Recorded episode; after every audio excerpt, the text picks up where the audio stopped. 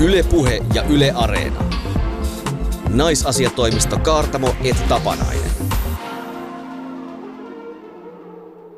Tiesitkö, että suomalaisnainen kuluttaa vuodessa 170 euroa kosmetiikkaan ja summa nousee koko ajan? Että naispappi selviää kirkossa puremalla takahampaat yhteen ja ajattelemalla Jeesusta – että maahanmuuttajataustaisen naisen kokema vähemmistöstressi tarkoittaa sitä, että pitää koko ajan todistella kaikille, ettei ole stereotypioiden mukainen. Tänäänkin naisasiatoimisto Kaartamo Tapanainen puhuu vallasta, sukupuolesta ja meikeistä. Jonna Tapanainen on pohjalaisnainen, jonka tiukan nutturan kiiltoon on laitettu yllättävän paljon rahaa ja jonka kiiluviin Femakon silmiin sopii hienosti rajaukset. Outi Kaartamon kevyt arkimeikki on tänäänkin tehty liikennevaloissa. Meikkivoiteena Luminizing Glow, sävy aamuutu, luomivärinä iltarusko, poskipuna, sävy Virgin Mary ja huulissa kiiltona sävy Pop My Cherry. Outi, mitäpä kuuluu? Miten on mennyt viikko? Meikatessa tässä ja mm, sellainen feministinen kuuluminen on hiipinyt mieleeni, että joskus viesti on niin voimakas, että viestintuoja joutuu tähtäimeen ja usein kysymys on naisiin tai sukupuolivähemmistöihin liittyvistä asioista. Iltasanomissa julkaistiin tuossa reilu viikko sitten pitkään valmisteltu selvitystyö epäilyn hämärämuijan taustoista. Oletettua hämärämuijaa epäiltiin ansioluettelon liiottelemisesta komeammaksi. Kandidaatin tutkinto oli muuttunut maisteriksi julkisissa profiileissa. Mm. Hyi hyi, mm. niin ei saa tehdä, koska se on väärin. Mutta palkitun tutkivan journalistin kolmen viikon selvitystyö eli suursatsaus tämä oli lehdeltä. Mutta kuka on tämä hämärähemmo, joka piti narauttaa? Oliko hän ministeri, kuningas, kuningatar, sotepäättäjä, muu luottamusihminen?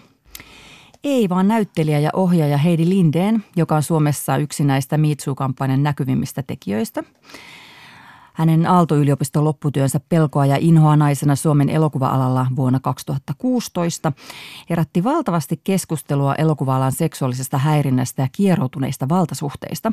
Ja tähän lopputyöhön haastateltiin 150 naista.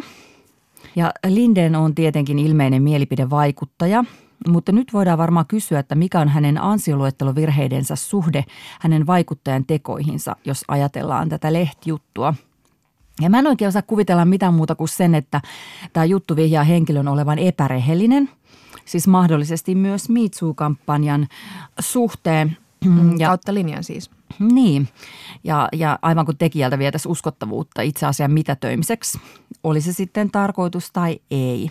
Niin ja totta kai journalistilla on oikeus ja velvollisuus etsiä totuutta ja kaivaa tietoa vallanpitäjistä ja kaikista vaikuttajista, mikä Heidi Lindeenkin nyt tämän keskustelun myötä on – mutta sitten tota, tuntuu, että tässä saattaa sitten tämä kokonaiskuva vääristyä, kun näkökulma on tämä, että keskitytään näin vahvasti tähän valehteluun. Niin.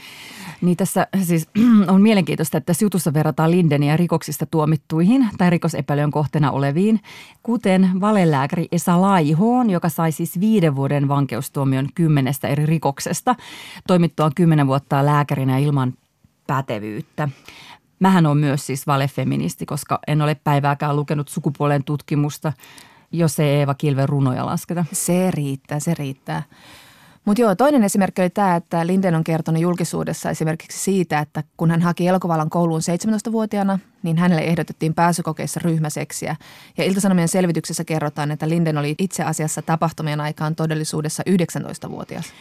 Niin, ja se, että tota, tästä tehtiin niin kuin ensimmäinen todistusaineisto häntä vastaan, niin on, on, on tota, tosiaan hyvä esimerkki siitä, että, että, niin kuin, että niin kuin puheenaihe vaihtuu kokonaan, koska se, että, että hän on ollut pari vuotta vanhempi ja 19-vuotiaasta on siis pääsykokeiden yhteydessä houkuteltu ryhmäseksiin on niin kuin melko lieventävä asianhaara. Niin ja mulla on edelleen, point, niin kun mä mietin tuota ryhmäseksiin ehdottamista, niin se edelleenkin pöyristyttää mua edelleenkin enemmän kuin tämä ikä. Niin ja ihan sama, vaikka se olisi ollut aikuinen. No niin, se on, niin kuin, niin, niin. Se on niin kuin aika, aika voimakkaasti valtatilanne.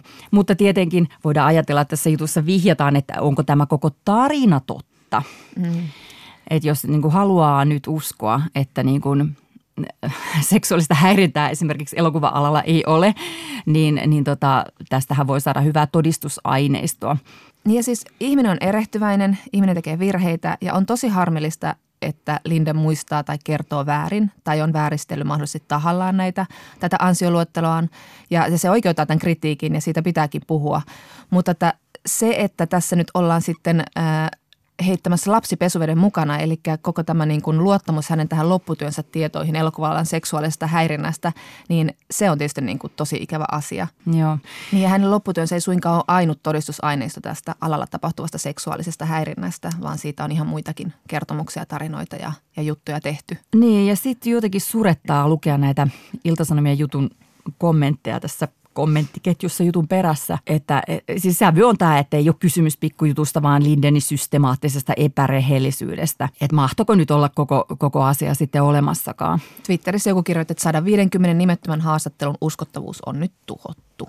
Tarkoittiko se sitä, että oliko se kritiikkiä juttua kohtaan vai, vai tota Lindenia, Lindenia kohtaan? No, mutta sitten on varmaan ihanaa saada vapautus naisen aseman parantamisesta päättämällä, että, että eihän mitään ollutkaan. Että ihanaa, että tuli tällainen niin kuin näkökulma tähän, niin unohdetaan tämä koko Mitsu-kampanja ja jatketaan vähän kuule persuksista puristelua ja elämä jatkuu mukavasti mallillaan. Mutta mä uskon, että MeToo on tätä vahvempi, että se ei niin kuin kanna eikä kaadu niiden tämän liikkeen edessä seisovien tämmöisten niin kuin äänitorvien mukana. Eli onhan tässä tapahtunut kaikenlaista mylläkkää esimerkiksi Amerikassa näiden niin kuin, ää, näitä keissejä julkisuuteen tuodeiden naisten kohdalla, mutta tämä MeToo on jatkunut jo. Eli se ei, se ei tavallaan, että jos jonkun uskottavuutta horjutetaan, niin se ei tarkoita sitä, että se liike horjuu. Mä kyllä uskon, että tämä keskustelu jatkuu edelleen. Mm, mm. Että tavallaan niin kuin mopo lähti käsistä jo niin, niin, tavalla. Kyllä. Mutta me täällä naisasiatoimistossa näemme tämän tapauksen kuitenkin koulukirjaesimerkkinä siitä, miten viestinviejä ammutaan niin, että itse viesti on vaarassa kadota. Useilta muutosta ajaneilta naisilta on viety historiallisesti uskottavuutta itse asian mitätöimiseksi, kuten Minna Kant. Minna. Mm. Rakas Minna, kirjailija ja yhteiskunnallinen vaikuttaja, naisasiatoimiston ylipäällikkö, joka suurten nälkävuosien aikaan meni köyhimpien, kurjimpien, sairaimpien, surkeisiin asumuksiin. Hän vei lääkkeitä, ruokaa ja muuta apua, koska mielsi tietenkin lähimmäisen rakkauden tarkoittavan hädänalaisten auttamista. Jyväskylän säätyläispiirit ja papit leimasivat Kantin äksyksi, hyysääjäksi ja maanvaivaksi. Heidän mielestään Jumala oli säätänyt kullekin kohtalonsa. Joidenkin kohtalo oli kuolla surkeuteensa, eikä ihmisen, esimerkiksi Minnan, sopinut siihen puuttua. Ja hei, Edith Södergran, mm. runoilija, modernisti, käsitteli erottisia aiheita ja naisen tunteita ja naisen tahtoa. Ja, ja, ja kun hän matkusti kulttuuripiireihin Helsinkiin, niin häntä pidettiin vähän outona ja naurattavana homsmuijona. Esimerkiksi kriitikko Erik Chilman arvioi Södergranin tuotantoa vuonna 1928 muun muassa lapsellisen kevyen yksinkertaisuuden tuloksiksi ja ajatusjyviksi joissakin runon alkioissa. Muuten aikalaisensa Katri Valan runon kirjoitti muuan toinen mieskriitikko kritiikissään uudelleen. Ai paremmaksi. Joo. Kaariutriota pidettiin vuosia taas halpahintaisena ja kevytkenkäisenä kirjoittajana, kun hän alkoi kirjoittaa 1960-luvun lopussa historiallisia romaaneja naisten ja lasten näkökulmasta. Sehän oli miesten aluetta ja näitä kirjoja käsiteltiin viihderomaaneina. Myös Evan tyttäret, ensimmäinen suomennettu tietokirja naisten ja lasten historiasta lytättiin. Tapio Onnela on kirjoittanut gradussaan, että kritisoijien mielestä teos edusti kurjuustutkimusta ja lähteiden käyttö ei vakuuttanut. Kuulostaa hieman tutulta. Ja sitten oli päivähoidon Great Dame, eli silloinen sosiaaliministeri Vappu Taipele, joka ajoi päivähoidon laajentamista 1980-luvulla, niin hän kertoo tässä uudessa kirjassaan Rakas lapsi muistoja ja ymmärrystä kasvamisesta, että oikeistolehdet revitteli hänestä tämän poliittisen väännön ollessaan tosi tiukoilla ja tekivät jatkuvasti pilakuvia ja negatiivisia juttuja ja muuta ikävää. Et ei ollut helppoa vapullakaan. Entäs presidentti Tarja Halonen? Riitti, että hän oli korkeassa asemassaan toista sukupuolta. Ensimmäisen presidentinvaalikampanjan aikana vihjailtiin esimerkiksi hänen seksuaalisesta suuntautumisestaan. Sitten kun hän oli presidentti, hänen ulkonäköään ja tyyliään pilkattiin ja esimerkiksi liian suurta käsilaukkua pidettiin valtiovierailulla presidentille epäsopivana asusteena. Hei, sit Jean d'Arc lähti vapauttamaan Ranskaa. Mitä tehtiin? Poltettiin roviolla. ja Pipsapossu, Kiinaan liian radikaali pikkutyttö, joka heti slut Peppi Pikkumyy, ah, on ihan mielipuolisia pikkutyttöjä.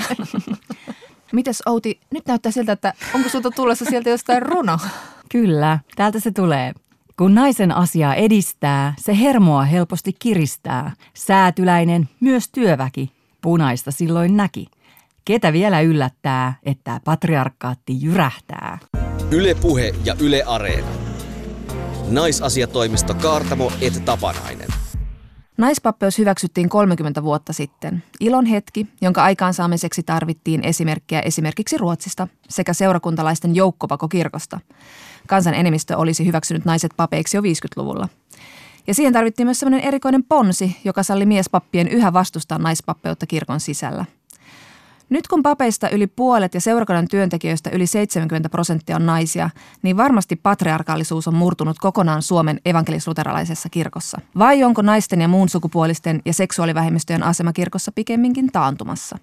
Tällä hetkellä kenties eniten kirkkoa jakava kysymys on sukupuolineutraali avioliitto, jonka Suomen valtio ja kansalaiset ovat jo hyväksyneet. Kun ihmiset ovat asenteissaan siirtyneet valovuosien päähän kirkon edustamasta maailmasta, me täällä naispappiasiatoimistossa vain ihmettelemme, miten kirkkoon kuuluva ja sen piirissä toimiva feministi jaksaa odottaa muutosta.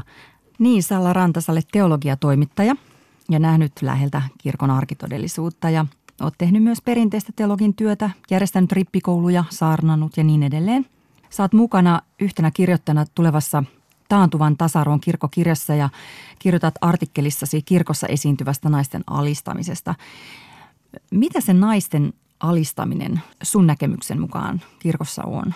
Sitä voisi ajatella sillä tavalla, että, että naisen laittaminen niin kuin paikalleen, eli tavallaan vähän niin kuin vanhan, vanhan, vanhalle paikalleen tai ikuiselle paikalleen, niin sitä on jotenkin kahdenlaista. Toinen on perusteiden, teologian, myös juridiikan tai kirkkojuridiikan päätösten, tällaista virallista. Mä ajattelen, että se on reilumpaa, vaikka se on tavallaan nykypäivänä niin kuin jossain mielessä niin kuin oudompaa. Esimerkiksi just edelleen tämä seurakunnissa esiintyvä, mihin, mihin viittasittekin tuossa alussa, että, että on olemassa kuitenkin vaihtelevia oikeuksia miehillä niin kuin väistää – työskentelyä nais, naisen kanssa alttarilla, niin tota, vaikka se on niin kuin jo, jossain mielessä virallinen totuus tai virallisesti olemassa, niin se on aika jäljessä tota muusta maailmasta. Että sen suhde muuhun maailmaan on niin kuin härski tai, tai outo. Mutta sitten toinen, musta mikä on naisen paikalle laittamisen toinen taso, johon mä halusin siinä tekstissä enemmän mennä, on sellainen näkymätön sosiaalinen asenteissa, kielessä, kulttuurissa niin kuin syvällä kulkeva ja sitä on myös myönteistä lajia.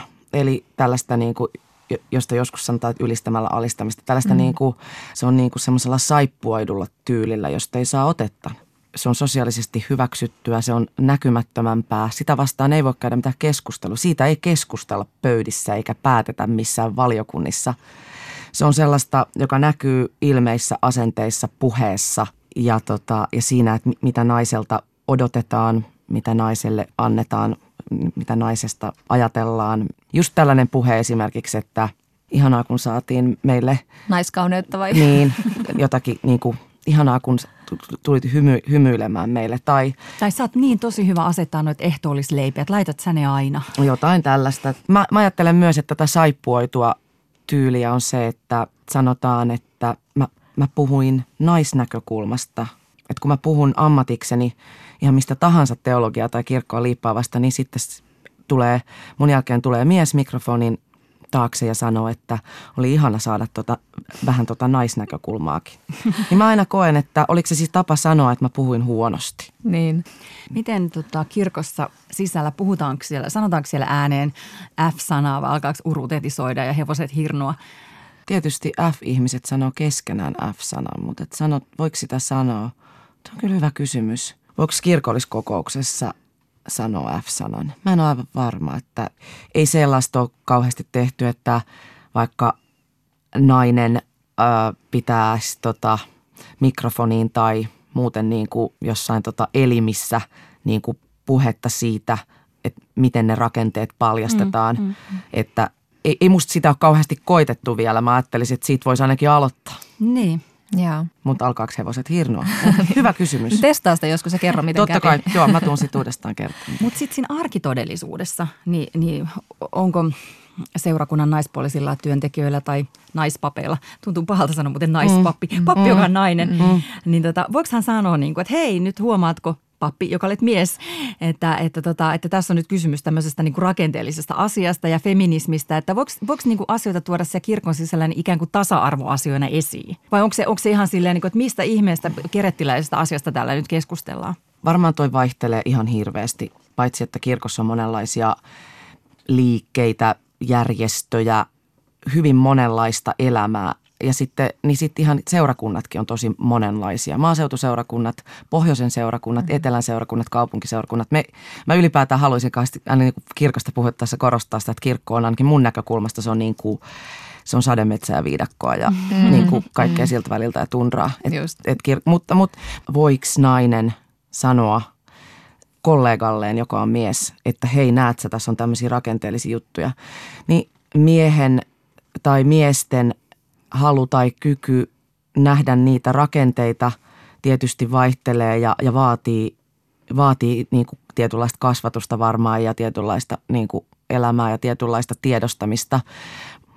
Että jos yksi, yksilöä syyttää nopeasti sosiaalisessa tilanteessa työpaikalla siitä, että nyt sä edustat – väkivaltaista rakennetta, niin se on myös, se vaatii ihan mieletöntä henkistä kypsyyttä. Tässä kohtaa mä ajattelisin, että tuommoinen kuvaava, kuvaamasi tilanne niin kuin vaatisi sit siltä mieheltä mm. myös oikeasti sitä, että se olisi niiden rakenteiden suhteen niin tiedostava, että sille ei, se ei kokisi sitä henkilökohtaiseksi. Et siis, että se, se pystyisi käsittelemään tätä. Et, mm. Tämä tuntuu ihan jotenkin silleen niin kuin mielettömältä siinä mielessä, että, että tämmöistä keskusteluhan on käyty erinäisillä työpaikoilla ja erinäisissä yhteisöissä instansseissa jotenkin vuosia, että, että, että miten niin kuin jotenkin miespapin tunteet pitää nyt näin voimakkaasti ottaa huomioon. Se tuntuu mä jotenkin tosi vieraalta. Korostasin kyllä sitä, että mä oon ollut aika, aika monessa työpaikassa siis myös, myös niin kuin, tota, ei, ei, ei, uskon, ei mm. uskonnollisissa tota, ihan tavallisissa yrityksissä ja ihan tota, ta- tavallisissa organisaatioissa töissä, niin kyllä musta se koskee myös niitä – en mä niinku puolusta sitä, että mm. et, et tota asiaa ei saisi sanoa, mutta silloin kun se tuodaan henkilökohtaiselle tasolle tai niin se, joo. Mutta mitä sä ajattelet, onko kirkossa sitten vaikeampi vielä vaikeampi tehdä mm. toi, että onko, tuleeko siellä sitten naisille kuitenkin se aina se hoiva ja rooli, koska siellä on mm. voimassa jähmeämmät sukupuoliroolit mm. kuin on, muussa yhteiskunnassa, on, on. että se mies on se johtaja ja se ä, miehen miehekäs ääni on se papin ääni ja sitähän on niin kuin, onko se sitten, että, että naiset myös mukautuu siihen rooliin, mm. että se mm. ryhmäpaine tai se paine ylipäätään on niin kova, että siellä on vaikea tuoda niitä kriittisiä äänenpainoja sitten esiin. Joo, kyllä varmaan, mitä, mitä mä jäin tuossa vaan miettimään on siis se, että,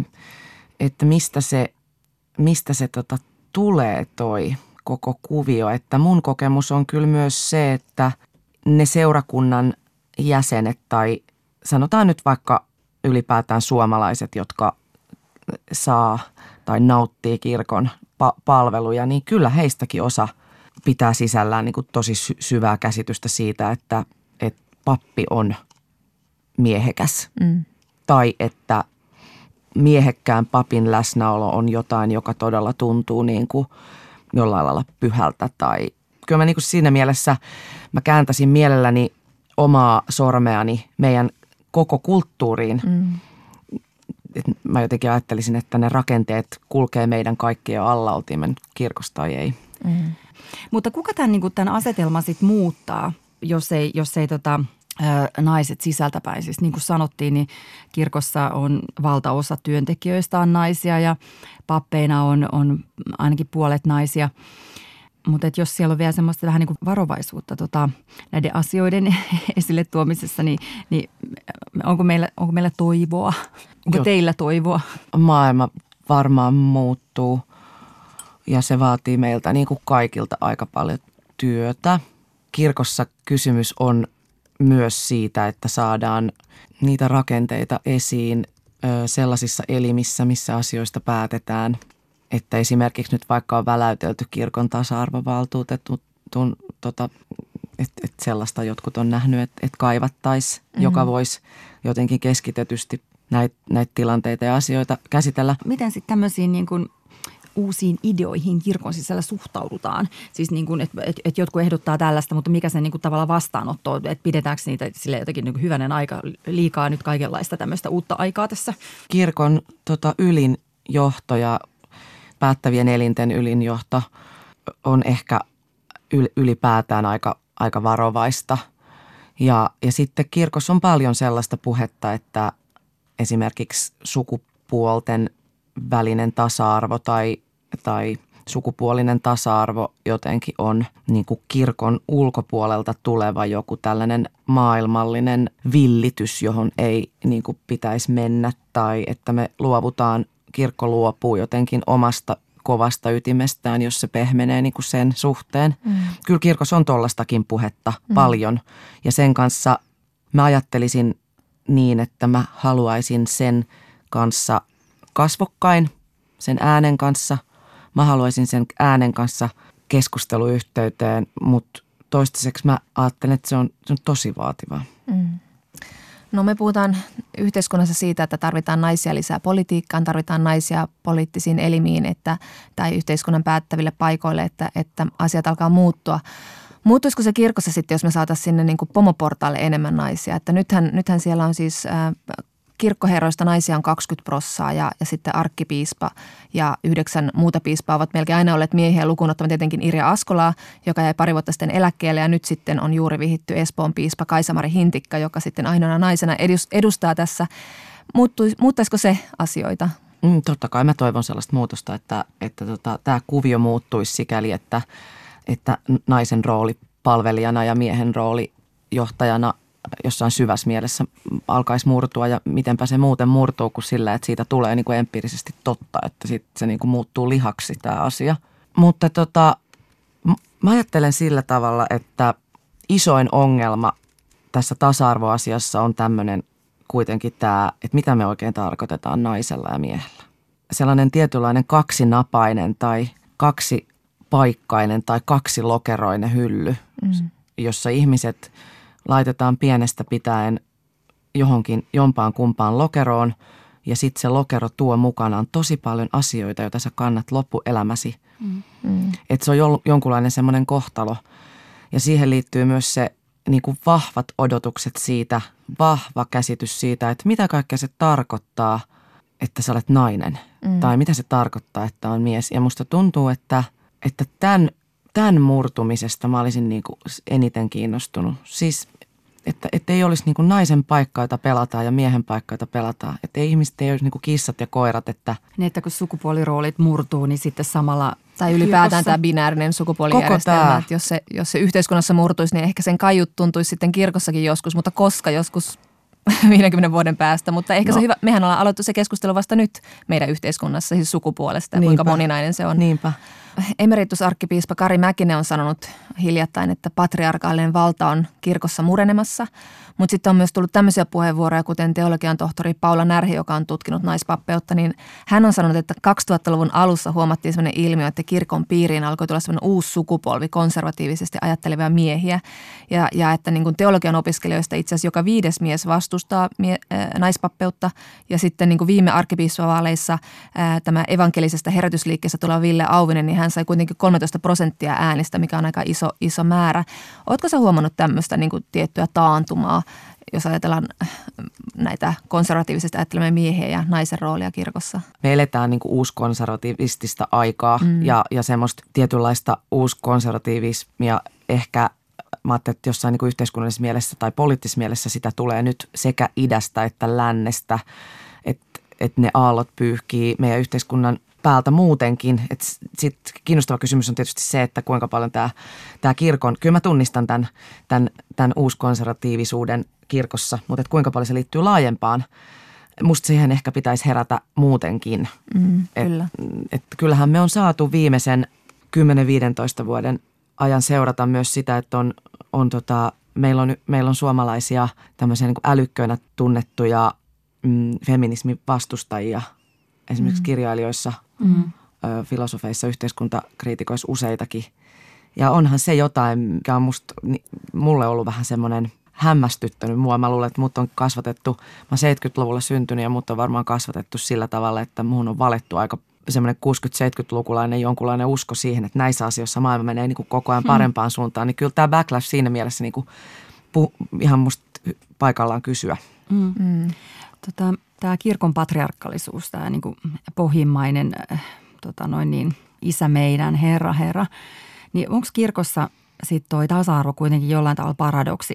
Voiko se, kun se lähtökohta on niin niin, mutta toisaalta sitten mietitään jotain Jeesusta, josta puhutaan kuitenkin kaikkien poljettujen ystävänä ja, ja niin kuin puolustajana, niin miksi se ei tavallaan heijastu sitten siinä kirkossa vahvemmin? Miksei Jeesuksen persona ja, ja tota marginaalisuus heijastu kirkossa laajemmin johtuu tietenkin siitä, että kirkossa on valtaelimiä ja, ja va, va, vallalla on aina, aina niin kuin tapana, tapana kehittyä tiettyyn suuntaan ja, ja vallassa olevat pitää, pitää tiiviisti yhtä ja, ja tota, vallassa oleville ihmisille jostain syystä on niin kuin eduksi se, että marginaalit pysyy marginaalissa, että, mm. että tota, kirkossa on niin kuin sanoin monenlaista elämää, mutta kyllä se, kyllä se kirkon niin kuin päättävien elinten maailma tai, tai niiden ulos tulee, mitä, mitä sieltä tulee, niin päätösten ja julkilausumien ja erilaisten näkemysten maailma niin kuin on, on ihan, ihan, ihan vielä toisenlainen kuin mm. ruohonjuuritasolla. Että, mutta tuosta tota, Herra, Herra – sä viittasit tuohon tuohon uskonnollisen kielen tai, tai kristillisen kielen mie, miehisyyteen, niin siitä tietysti ollaan, ollaan, olla, siitä on vähän montaa ilmaa, että mitä siitä pitäisi ajatella, mutta kyllä mä ajattelen niin, että Jumalahan ei ole siis niin kuin ihminen, paitsi että, että Jumala syntyi ihmiseksi, mutta, mutta, mutta luoja Jumala ei ole tota sukupuolinen olento, että ehkä mä panostasin niin kuin siihen, että ylipäätään, että Jumala ei ole niin kuin partasuinen setä, joka, että kirkko ei opeta, että Jumala on mm. joku mies. Mm. Mutta semmoinen mielikuva kyllä niin kuin vahvasti on. Niin no se on, mielikuva on tietysti, se on, se on mm. joo se on totta, mutta että se, millä tavalla, millä tavalla ylipäätään niin kuin Jumalasta puhutaan. Niin. Mutta sitten mitä tulee tuohon Ville Auvisen äänimäärään, jonka, jonka mainitsit tuossa, niin, niin tota, sehän kertoo tietysti siitä, että ketkä ketkä kirkossa ylipäätään äänestää. Mm, niin. Että noi, noi äänestysprosentit ja aktiivisuusprosentit on, ne on, ne on pieniä ja eihän siinä niin kuin muu auta, kun yrittää aktivoida myös niin kuin ihan, ihan tota. Femakot urnille. Just. Naispappeudesta käytiin pitkälleen vuosikymmenien vääntö ja tuntuu, että tästä tasa-arvoisesta avioliitosta on tulossa nyt samanlainen vääntö. Kirkko tässä niin kuin taistelee vääjäämätöntä muutosta kohtaan Sä oot itse ollut perustamassa tätä seksuaali- ja sukupuolivähemmistöjen ää, yhteysliikettä. Millaisia keskusteluja siellä nähdään? Yhteysliike on, on tota solidaarisuusliike ja se on musta mahtava, että se just nimenomaan ei ole seksuaali- ja sukupuolivähemmistöjen ää, oma liike, vaan se on solidaarisuusliike ja mä tykkään ainakin yhteysliikkeessä arvostanut alusta asti sitä, että se on liike, jonka jäseneksi, jota tukemaan voi tulla siis riippumatta sukupuoli- ja seksuaaliorientaatiosta tai näin, että se on, se on nimenomaan solidaarisuusliike. Ja yhteysliike on ollut, ollut, ollut niin kuin sitkeä ja tosi optimistinen liike, jonka perustajat on ollut viisaita ja humaaneja ihmisiä, jotka usko, uskoo edelleen niin kuin siihen, että, että tässä maailmassa niin kuin hyvien asioiden puolesta kannattaa vaan sitkeästi elää ja tehdä duunia, että ei ole niin kuin mitään muita vaihtoehtoja. Mutta korostasin taas nyt tässä asiassa sitä, että, että kirkon päättävien elinten ja kirkon ylimmän johdon puhe kulkee jotenkin ihan omia latujaan. Että toimittajana aina tietysti harmittaa se, että, että, että sille, sille annetaan esimerkiksi mediassa niinkin paljon tilaa verrattuna siihen, että kuinka paljon annetaan ihan tavallisille niin kuin ikään kuin rivikristityille tota suuvuoroa. Just esimerkiksi tässä tasa-arvoisen avioliittolain tota, hyväksymisessä, niin onhan meitä aika paljon kirkossa, joiden mielestä se on ihan jollain lailla niin kuin surkuhupaisa, että siitä täytyy niin kuin vääntää. Mutta sitten kyllähän, sitten kun kirkon sisällä toimii ja elää, niin tietää, että se, siellä on myös paljon ihmisiä, jotka miettii, että miten siihen asiaan pitäisi suhtautua ihan aidosti, jotka, jotka, ei, jotka painii sen kysymyksen kanssa. Ja sitten on niitä ihmisiä, jotka ajattelee niin, että se ei vaan ei kerta kaikkiaan mahdu siihen kirkon niin kuin käsitykseen elämästä tai ihmisestä. Tai, ja sitten mä ajattelen, että jälkimmäisten ryhmien kanssa, niin niiden kanssa pitäisi vaan jotenkin jaksaa keskustella. Ei se aina näytä tuottavan tulosta, mutta ei, ei, ei niin kuin auta. Yle Puhe ja Yle Areena.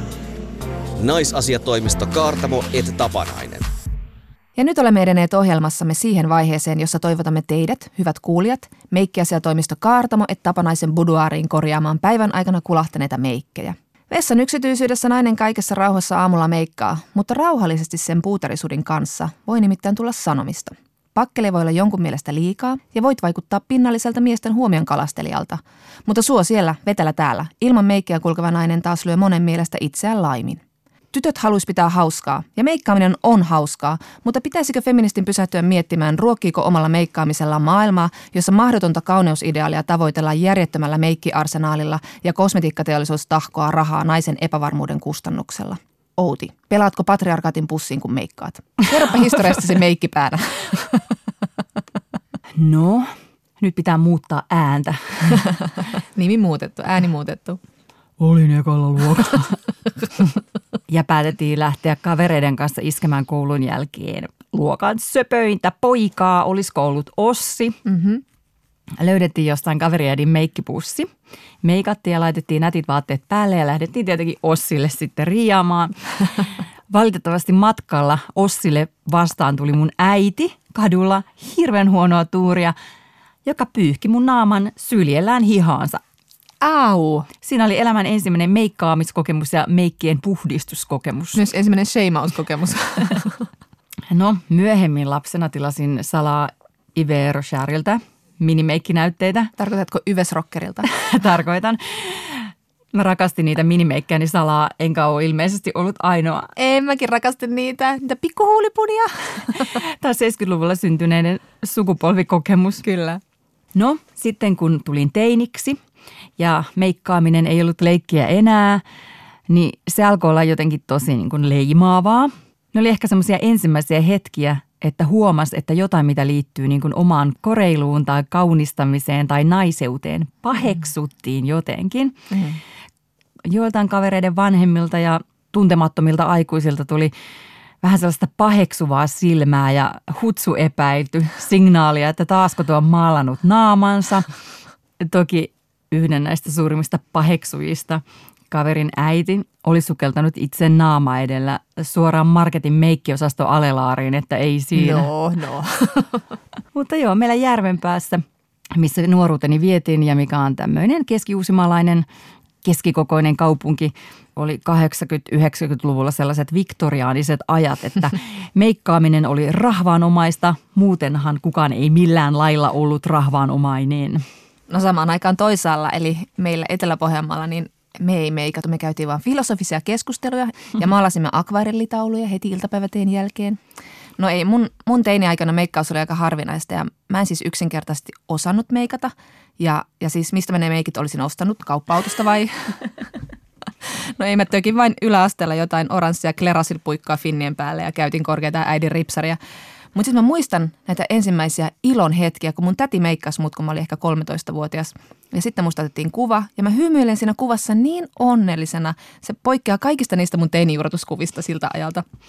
Ja sitten lukiossa aukesi taivaat, kun mä löysin lumenen meikkipuuterin ja tuputin sillä niin kuin naamani tukkoon semmoiseksi paperinaamioksi seuraavan viiden vuoden ajan siitä ilosta, että sain meikit. Niin sulla oli siis akne. Joo, kyllä. Musta tuntuu, että se meikkaaminen nähtiin meillä jotenkin niin kuin sille aika vahvasti miehen houkutteluna Mm, mm. ja liian aikaisena jotenkin seksuaalisuuden aloittamisuhkana. Kyllä sillä lutkanleima tuli aika nopeasti meillä. Kyllä ylä- yläasteella muutama tyttö meikkaskin ja kyllähän Joo. se tietää, mitä, minkä maineen siitä sitten sai. Ja tässä oli muuten hiuksen hieno ero, että kuinka paljon sitä niin kuin meikkiä niin kuin tökkää ja mihin vaivaan. Mm, mm. Että niin kuin finnit, joita oli tähän aikaan paljon, nykyäänhän niitä ei enää ole, koska Mm. niitä lääkitään paremmin. Mm. Niin niitä sai varmasti peittää, koska se oli tragedia, että jollain niitä oli. Ja varmaan niin ripsaria vähän, vähän jotain sinne päin, niin ihan ok. Mutta sitten alkoi tulee rajaukset, niin, niin sitten oli okei, okay, että sitten niin kuin Ja huulipuna, syntinen nainen. Niin, että niin kuin jotenkin aika niin kuin nuorena sitä niin kuin tajus, että missä tämä menee, tämä niin kuin hyvän ja huonon meikkaamisen ero. Täytyy kyllä sanoa, että se oli myös niin kuin aika tehokasta se meikkaaminen tässä niin kuin poikain houkuttelun mielessä. Kun mä aloin teininä meikkaamaan, niin siis aivan uskomaton kaunotarhan sieltä No kuoriutui totta rumasta kai. ankanpoikasesta ja elämä muuttui woohoo. Mutta edelleenhän tämä meikki homma aiheuttaa ristiriitaisia tunteita. Se aiheuttaa sellaisia, niin kuin, siinä on kumma, että siinä pysyy se semmoinen omituinen stigma, ehkä liian vahva sana, mutta kuitenkin. Siinä ei se ole ihan niin simppeli juttu. Jos nyt jätät meikkaamasta, niin saat helposti kuulla, että näytät väsyneeltä se piiloviesti siinä on, että ei etkös pidä itsestäsi huolta, että et, et taida sitten pystyä pitämään mistään muustakaan huolta, kun lähtee rapistuu homma noin. Niin, tai sä olet villi anarkofeministi, että tuo, tuo joku statement. Niin, aivan. Joo, se on statement siitä, että niinku, En jaksa. en, ja, en jaksa olla. Riippuu, riippuu myös, niinku, että missä tilanteessa on ilman meikkiä. Mm, niin. Esimerkiksi perheen äitiyteen liitetään sellaista niinku, äh, niin kuin väsymystä ja kulahtaneisuutta, mitä saatan myös liittää niin kuin itseen ja omaan perheenäitiyteeni. Mutta sitten kun menee johonkin perhekerhoon, mm. niin jotenkin haluaa olla sellainen niin kuin pärjäävä hotmama tai, tai, ainakin, tai ainakin pärjäävä. Ja jotenkin siihen liittyy se, että et, et niin kuin poskipunaa. Mm, kyllä. Sitten niin kuin jopa saattaa laittaa vähän niin kuin kapinallisesti huulipunaa. Niin, Että se aivan. tuntuu Niin. melkein silleen niin kuin poliittiselta teolta Kyllä. Kyllä. perhekerhossa. Muistatko Outi, kun sä perustit neljän naisen salaisen Facebook-ryhmän, sen nimi oli muistaakseni aikuisten naisten meikkiryhmä ilman, että miehet tulee aukoon päätään. Kyllä, muistan kaikki suuret tekoni. No totta, hyvä, hyvä. Tarkoitushan oli, että me voidaan puhua meikeistä ja suositella toisillemme hyviä meikkejä, koska nämä kaikki neljä naista, jotka siinä oli, olivat kiinnostuneita meikeistä. Mutta ilman, että me haluttiin kuulla mitään, niin kuin, just mitään niin kuin pään aukomista. Tulee tämmöinen niin vähän typerä vastakkainasettelu, mutta tekee mieli sanoa, että, että jotenkin niin kuin miesten on ihan ok puhua jostain niin kuin autoista tai kiekoista, jotka kiertää kehää joko bensamoottorilla tai lihasvoimalla. Mm-hmm. Mutta että, että sit jos nainen puhuu niin kuin ihan yhtä tosissaan jostain hirvittävän hyvästä peitevoiteesta, mm. niin se on niin kuin aina jotenkin niin kuin tosi paljon tyhmempää. Kyllä. Ja, ja sille saa niin kuin nauraa ääneen. Kyllä. Että jos haluat olla uskottava nainen, niin älä nyt jumalauta ala meikeistä puhua. Niin, juuri niin. Ja sitten se meikkaus on, tota, se on vähän tämmöinen kontrollijuttu myöskin, että tehdään tällaisia tutkimuksia kuin, että tiede osoittaa, että miehet pitävät enemmän naisista, joilla on vähän meikkiä. Eka ajatus, kun mä luin tämän, oli, että olisiko tiedemaailmalla muuta tekemistä, mutta sitten toinen ajatus, että joo, tiedetään. Mä oon kuullut lukuisia kertoja miehiltä, että mulla on liikaa meikkiä. Mitä sä oot siihen sanonut? byhyy. Sulla on liikaa karvoja naamassa. Mitä tuohon voi vastata? Tuohon tekee mieli vastata jotain tyhmää ja ilkeää. Kyllä. Mutta mitä fe, miten feminismi suhtautuu meikkaamiseen? Joskus puhuttiin huulipuna-feministeistä.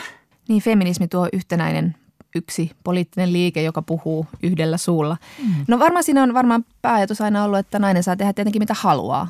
Mm. Mutta sitten siinä on se, että onko se vapaata tahtoa, jos ulkopuolelta tulee jatkuvasti kauhea paine, että koitaisiin nyt pitää itsestäsi huolta ja kuka nyt menee vaikka työhaastatteluun tai treffeille ilman meikkiä. Aika harva pystyy siihen. Mm. Mutta toki tämmöisiä viestejä tulee. Mm. Ja tietenkin tämä niinku ihan niinku ikiaikaisen, että, että, että naisen on helpompaa yhteiskunnassa, kun hän on karkkia silmälle. Mm, kyllä, juuri niin. Ja niin kuin kauniiseen naiseen on varmaan he, helpompi suhtautua, koska se on niin kuin asemoinut itsensä katseen kohteeksi. Niin on varmaan helpompi tehdä se päätös, että meikkaa kuin että jättää meikkaamatta, vaikka viime aikoina myös tämän, tällaisia statementteja on tullut. Esimerkiksi Amerikassa tietysti kuuluisin esimerkki on varmaan tämä muusikko Alicia Keys, Grammy-voittaja, joka sanoi, että hän aikoo lopettaa meikkaamisen, hän ei jaksa sitä painetta, hän tuli kaalatapahtumiin ja isoihin eventteihin ilman meikkiä.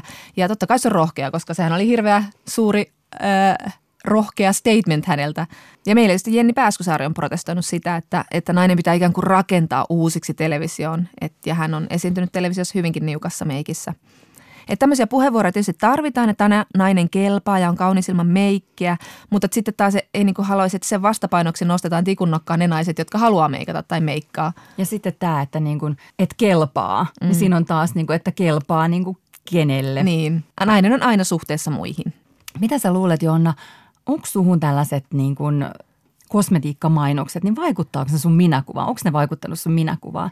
Koska mun tekisi niin kuin mieli sanoa, että ei, että mä oon pitänyt sitä aina jonain niin kuin fantasiana. Mm. Mutta, mutta mä toisaalta tiedostan, että niin kuin, mä en tiedosta, mitä mm. se on oikeasti tehnyt. Kyllä mä tiedän, että nuorempana vaikutti. Mä luulin, että mä voisin meikillä muuttua joksikin toiseksi ihmiseksi. Että ei niin kuin välttämättä halua näyttää tuolta, vaan haluaa olla jotain, mitä toi maailma edustaa. Jotain niin kuin seesteisyyttä ja puhtautta ja mahdollisuuksia. Että sieltä tulee itse asiassa tosi, tosi monta viestiä. Juuri niin, toi on ihan totta. Nyt jos miettii niin kuin taaksepäin sitä, että, että meille teininä siihen meikkaamiseen liittyy ristiriitaisuuksia, jos ei vieläkin, niin tuleeko sinulle jotain epämukavia tunteita nyt nelikymppisenä perheenäitinä ja järkevänä yhteiskunnan suorittajana, kun teinityttö meikkaa ja hänestä tulee niin kuin katseen kohde? Ei oikeastaan, mä katson vaan, että herra Jumala, ne on järjettömän taitavia siinä meikkaamisessa. Mun täytyy myöntää, että mulle ehkä jotenkin tulee Seksuaalisoiko se? tavallaan sen No, no ehkä siinä mielessä, että, että tota, jotenkin meikkaamistyyli niin kuin vaihtui tuossa ehkä niin kuin 10-15 vuotta sitten ja se, on niin kuin, ja se esteettinen kuvasto on pornomaailmasta, että niin onko tämä taas semmoinen asia, että miehet nauraa niin koko matkan pankkiin, kun patriarkaatti on saanut naiset ja nuoret naiset emansipoitumaan niin kuin seksikkyydellä. Mm. Niin mä en tiedä oikein, mikä se on nykyään se kauneus ihan, että on ollut toi just toi tommonen tosi pumpatut huulet ja kutrit ja isot ripset ja muuta, mutta sitten tietysti niin puhutaan myös siitä, että se on hyvin rasistinen se nykyinen tämmöinen, mikä nyt on ehkä vallalla kontuuringin myötä. Eli siinä niin kuin korostetaan juuri tämmöisiä hyvin tämmöisiä niin kuin ehkä eurosentrisiä eurooppalaisen valkoisen naisen piirteitä, eli nenässä tehdään pientä ja poskipäätä korostetaan ja leuasta tehdään kapea. Tehdään sitä semmoista niin kuin nukkemaista kasvua muotoillaan siitä omasta, omasta naamataulusta. Siinä näkee, että meikkaaminen ei jotenkin ole sitten kuitenkaan niin yksityisasia. Mutta jos tässä nyt jotenkin yrittää hakea jotain, jotain ö, johtopäätöstä, mä ajattelin kuunnella tässä nuorempia tässäkin asiassa. Ja mä juttelin mun yhden 13-vuotiaan tuttavani tytön kanssa, joka sanoi, että se on alkanut viime aikoina meikata, koska siitä tulee hyvä fiilis. Plus se katsoo mallia RuPaul's Drag Racein drag queenilta näihin meikkeihinsä. Tässä on kaksi hyvää vinkkiä. Mä aion edelleen meikata, koska mulle tulee siitä hyvä fiilis. Ja sitten mä aion katsoa mallia RuPaulin drag queenilta. Yle Puhe ja Yle Areena. Naisasiatoimisto Kaartamo et Tapanainen. Ja nyt hyvä naisasiatoimiston kantasuomalaisen naisen näköinen kuulija. Tiedätkö sen fiiliksen, että kun olet nainen ja tottunut siihen, että sinua pidetään vähän epäilyttävänä esimerkiksi autokaupassa tai rautakaupassa tai kun taskuparkkeeraat tai neuvottelet palkasta tai sinun suhtaudutaan alentuvasti, kun puhut dollareista ja sijoittamisesta tai politiikasta tai kampiakselista tai terassin rakentamisesta herra seurassa illanvietossa tai vaikka töissä. Ja toisaalta, kuinka suloinen olet ja naurettava, kun olet kiinnostunut ulkonäöstäsi tai muodista. Eli kun aika usein tiedostat, millaisia ennakkoluuloja ihmisillä on sukupuoltasi kohtaan. Ei mitään tällaista, vaan hyvin paljon enemmän on ruskean suomalaisnaisen elämä – Eli millaista siis? Sitä on käsitellyt töissä Renas Ebrahimi, toimittaja, DJ ja juontaja. Ja hän käy läpi Ylelle tekemässä No Fucks Kiven lyhyt dokkarisarjassa stressipisteitä ja kipukohtia ja stereotypioita, joita vähemmistöön kuuluvalle usein syntyy. Sä käytät itsessäsi termiä ruskea suomalainen ja, ja toinen ilmaisu, jota sä käytät, on rodullistettu, POK, VOK, People of Color, Woman of Color. Renas, mitä on vähemmistöstressi? lähtökohtaisesti naisena tässä yhteiskunnassa joutuu jonkin verran enemmän tekemään töitä tai usein ehkä paljon enemmän ja toiste, todistelee sitä omaa osaamistaan ja vakuuttaa, että kuuluu erilaisiin paikkoihin ja tilanteisiin. Mutta sitten kun sä kuulut jollain tavalla vähemmistöön, seksuaali, sukupuoli tai sitten ihon värin takia, uskonnon takia erilaiseen marginaaliryhmään, niin sitten se asettaa vielä suurempia paineita, että et joutuu tässä yhteiskunnassa – sitä omaa paikkaansa löytämään. Eli tietynlainen stressi siitä, että, että riitänkö mä, onko mä tarpeeksi, milloin mä oon tarpeeksi. Vähemmistöstressi on sellaista, että sitä ei ole kauheasti käsitelty, varsinkaan Suomessa. Ja jos sitä on käsitelty, niin sitä on lähinnä niin kuin seksuaali- ja sukupuolivähemmistöjen mm. kohdalla enemmän. Siitä on jonkin verran kirjoitettu juttuja, mutta sitten taas me, jotka ollaan ihon värimme, uskonnon tai ollaan muuten niin rodullistettuja ihmisiä tässä, tässä yhteiskunnassa, niin sit sitä ei ole välttämättä kauheasti tutkittu ja sitä on vasta puhuttu, ruvettu puhumaan ihan viimeisten parin, kolmen vuoden aikana, että millä tavalla just ruskeat ja rodullistetut ihmiset joutuu tässä yhteiskunnassa sitä omaa olemassaoloaan perusteleen ja se vähemmistöstressi aiheuttaa aika suuria paineita ja sitten siinä niin kuin monet asiantuntijat on sanonutkin, että, että kaikille ei riitä rahkeet loputtomiin myöskään todistella sitä omassa, omaa olemassaoloaan.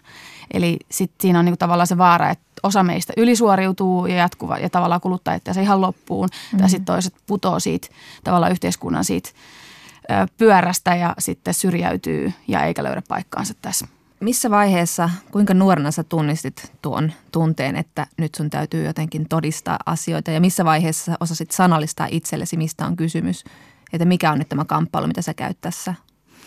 No kyllähän mä itse, niin jos mietin omaa, omaa nuoruutta, niin kyse on jostain niin ihan ala-asteelta asti näitä, näiden fiilisten kanssa on joutunut kamppailemaan, kuinka tuntuu, että jopa oma luokan opettaja suhtautuu suhun eri tavalla tai asettaa erilaisia – ennakkoluuloja, kuinka mua automaattisesti pidettiin luokan pahiksena ja, ja kuinka jotenkin odotukset mun suhteen oli aina tosi alhaalla ja kaikkea. Et se on ihan siis sieltä pienestä pitäen tullut, mutta et, että valitettavasti vasta sitten tässä niin kuin viimeisen ehkä neljän, kolmen vuoden aikana. Musta tuntuu, että tämä keskustelu on ollut sellaista, että, että moni meistä vasta niin ruskeista ja rodullistetuista suomalaisista ollaan niin koettu, että ai vitsi, että tämä on ihan oikeasti niin validi tämä mun – tämä mun tunne ja mä en ole kuvitellut tai liiotellut tai aa vitsi täällä on niin kymmeniä ja kymmeniä, joilla on näitä ihan samanlaisia kokemuksia kuin mulla, mutta meillä ei ollut vertaistukea. 70-luvun radikaalifeminismiä kasannut yhteen huomalta, että hei, nämä asiat yhdistää meitä. Kyllä. Että ei nämä yksityisiä. Osaatko sanoa, että mi- miten nämä ennakkoluulot, joita sä oot kokenut ihan lapsesta saakka, on niin vaikuttanut suhun, että luokan kovis, että ollaan vai sitten, vai sitten, että pitää todistaa, että en ole? No kyllä se sitten vaikutti, että kyllä musta tuntuu, että mä sitten kamppailin sen kanssa, että silleen, että no pitääkö mun sitten niin tavallaan täyttää nämä saappaat, johon mut halutaan. Kyllähän mä sitten, musta tuntuu, että mulla oli se pari vuotta, että sitten mä kokeilin niitä rajoja ja yeah. mä olin se sellainen vähän niin kuin äänekkäämpi ja, ja, vaikeampi tapaus tai vaikeampi ja vaikeampi, että mä oireilin sitten kyllä sen kanssa. Mutta sitten jossain vaiheessa taas, että mä niin kuin kun ei mut ollut kuitenkaan kasvatettu sillä tavalla, eikä se tuntunut niin. Niin kuin luontevalta. Ja kyllä mä, niin, mä olin kuitenkin se kiltti tyttö aina kotona ja, ja oli tosi tärkeää, että mun vanhemmat – että mulla on niin kuin hyvät välit mun vanhempiin ja että, että mä en tehnyt sellaisia asioita, mistä, mistä ne olisi ollut silleen, että niin kuin pahoillaan tai että mä mm-hmm. niin kuin pettäisin niiden niin kuin tavallaan uskoa tai luottamusta tai muuta, niin, niin mä oon ollut sellainen kuitenkin aina vahva ihminen siinä mielessä, että mulla on ollut vahva luonne, että mulla on ollut aina tarve kuitenkin sit todistella tai todistaa ihmistä vääräksi. Sille, että yeah. Sä et usko muuhun, no mä näytän sulle vielä. että tavallaan, ja, mutta sekin on tosi epäreilu, koska ei mun mielestä kaikissa meissä ole tuollaisia luonnonvaroja valmiiksi. Tai eikö se ole mun mielestä reilua, mm. että vaaditaan lapsilta ja nuorilta ja ylipäätänsä ihmisiltä, että niiden pitäisi jotenkin olla ekstra vahvoja, että ne pärjää tässä yhteiskunnassa. Ähm, miten paljon sitten sieltä niin kuin kotoa tulee tavallaan vanhempien tekemien uhrausten takia se paine olla vähän parempi tai tehdä vähän paremmin ja yrittää vähän kovemmin?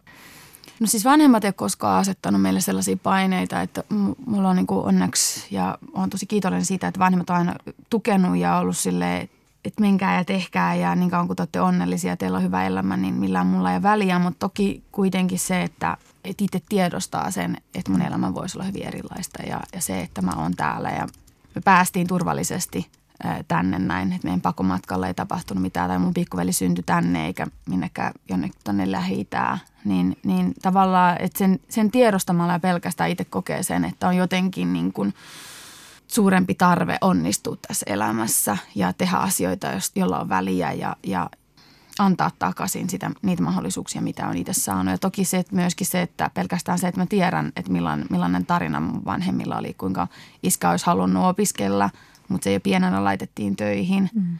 Tai että mun äidin kanssa koulut, niin se ei päässyt lukioon suorittaa loppuun, että se jäi kesken ihan just sen takia, että Iranin kaikki vallankumoukset ja muut sodat ja äiti lähti sitten isän matkaan silloin, kun iska oli kuitenkin vielä peshmerga, eli, eli tota, kurdien puolella vapau, vapaustaistelija tai että se oli niinku siellä vuoristolla, että he ei saanut niitä tiettyjä mahdollisuuksia, mitkä on mulle tavallaan kuitenkin aika helppoja ollut, että mä oon päässyt kouluun ja se ei maksa täällä mitään ja kaikki tämä, että edelleen voin opiskella mitä mä haluan ja näin. Niin kyllä niin kuin varmasti ne vaikuttaa muuhun, mutta sitten se tulee vielä se yhteiskunnan vielä siihen päälle, niin kyllä se on niin kuin aika lasti mm, tässä mm. olalla välillä. No miten paljon se ruokkii sitä todistelemisen taakkaa se, että säkin oot melkein koko elämässä asunut Suomessa, mutta silti, silti sä niin kun oot aina siellä, siellä se maahanmuuttaja jo nimen tai ulkonäön takia, niin miten paljon se ruokkii sitä? Kyllä se on edelleen ihan nykypäivänäkin semmoinen asia, että sen kanssa joutuu kamppailemaan, että että sitten tietenkin varsinkin kun on valinnut vielä sellaisen alan, missä, mm. missä jatkuvasti tulee niitä tilanteita, että oot ainoa pok, mm. ainoa vok. Ja sitten on niin kuitenkin herkempi sellaisille tietyille asioille, että helpommin huomaa, että okei, toi oli rasistista tai toi oli syrjivää tai toi oli väärin tai tämä ei ole reilua, niin sitten oot silleen se taakka, että okei, pitääkö mun nyt sanoa jotain, mm, mutta sitten mm. silleen, että hitto, että milloin mä saan vaan olla tässä tilassa, että niin keskittyä tähän omaan työhöni enkä sitten kantaa niin sit vastuuta, että mun pitää myöskin niin kuin – jatkuvasti niin Myöskin valistaa. koko mun mm. yhteisön ja, mm. ja kaikkien muiden vähemmistöjen asioita tässä samalla ajaa. Ja sitten samaan aikaan kuitenkin vaikeuttaa mun sitä eteenpäin menemistä, mikä on, niin kuin, minkä kanssa mä tosi paljon kamppailu viime vuosina media-alalla, että kuinka usein mä, mut niin kuin leimataan hankalaksi koska mä oon se, joka joutuu aina nostamaan tiettyjä asioita, koska mä oon yleensä ainoa se vähemmistöedustaja eri pöydissä. Tai jos mm. haluaisikin välillä vaan olla, ja mm. nyt kun on tavallaan mennyt eteenpäin ja päässyt tiettyihin pöytiin istuun, niin vaan haluaisi tehdä työtä ja olla vaan niin. toimittaja. Niin sit sä oot kuitenkin se ruskea rodullistettu vähemmistöedustaja siellä pöydässä. Miten kantasuomalaiset sitten niin kuin osaa jotenkin suhtautua siihen, että sä niin kuin osoitat tämmöisiä valtarakenteita? Kyllä mä huomaan, että osa – osa provosoituu siitä, mutta sitten osille se on herättelevää ja osa osaa niin kuin mennä itteensä ja tavallaan kuunnella ja kyseenalaistaa niitä omia niin kuin ajatuksiaan. Usein se on, ihmiset tulee vähän vaikea olo. Ihmisille mm. tulee sellainen olo, että pitääkö tästä nyt just nyt puhua ja, mm. Mm. ja eikö tämä ole jo aika selvää. Ja se on musta välillä ehkä se niin kuin kaikkein hankalinta on sellaisessa porukassa, joka kokee itsensä feministeiksi ja kokee itseänsä niin jotenkin tosi hereillä oleviksi ja, ja niin kuin tasa-arvoa ajaviksi. Ja sitten kuitenkin heidän on tosi vaikea lähteä kyseenalaistamaan sitä omaa niin kuin etuoikeuttaan tai mm. Tuleeko sinulle mieleen jotain sellaista tilannetta, mikä on ollut jotenkin kummallinen?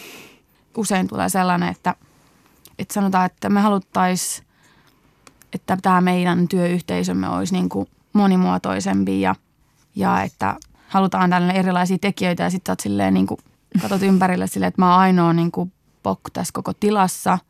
Täällä ei ole yhtään seksuaali- tai sukupuolivähemmistöön kuuluvaa ja muuta. Ja sitten ihmiset menee siitä vaikeaksi silleen, mutta me yritettiin kuitenkin. Sitten silleen vaan yritittekö oikeasti? Miksi aina se marginaalissa oleva ihmisen pitää pitää ääntä? Että ei olla niin kuin eniten valtaa tai eniten mahdollisuuksia, eniten ehkä ääntä, niin ette käytä sitä – niin kuin sulla on todella niin kuin tämmöinen viitekehys sekä perheessä että yhteiskunnassa. Ja, ja tietyllä tavalla niin kuin, se leimaa sua muiden silmissä, niin, niin tota, onko sulla sitten niin kuin tilaa – heikkoon ihmisyyteen. O- niin tuolla ihan normi-ihminen vaan. Niin. Ja sehän siis tässä onkin se, että mikä tekee tavallaan se vähemmistöstressi, että koska mehän ollaan myöskin kaikki normaali ihmisiä. Meillä on kaikilla niitä meidän omia breakdowneja ja heikkouksia ja just se, että, että on itse masennuksen kanssa kamppailu ja, ja että, että just se, että ja on vituttanut se välillä, kun joskus ei töissä niin kuin jääpättee yhtä paljon kuin me naiset ja kaikki, mm-hmm. että tavallaan, että ihan niitä samoja normeja asioita, mitkä muutkin, mutta sen päällä vielä tämä kaikki muu, niin sehän tätä tekee siitä tavallaan, että sitten tulee se vähemmistöstressi, että se joudut niin kaiken sen normin kamppailun lisäksi vielä kamppaileen niin kuin kaksi ja kolme kertaa enemmän.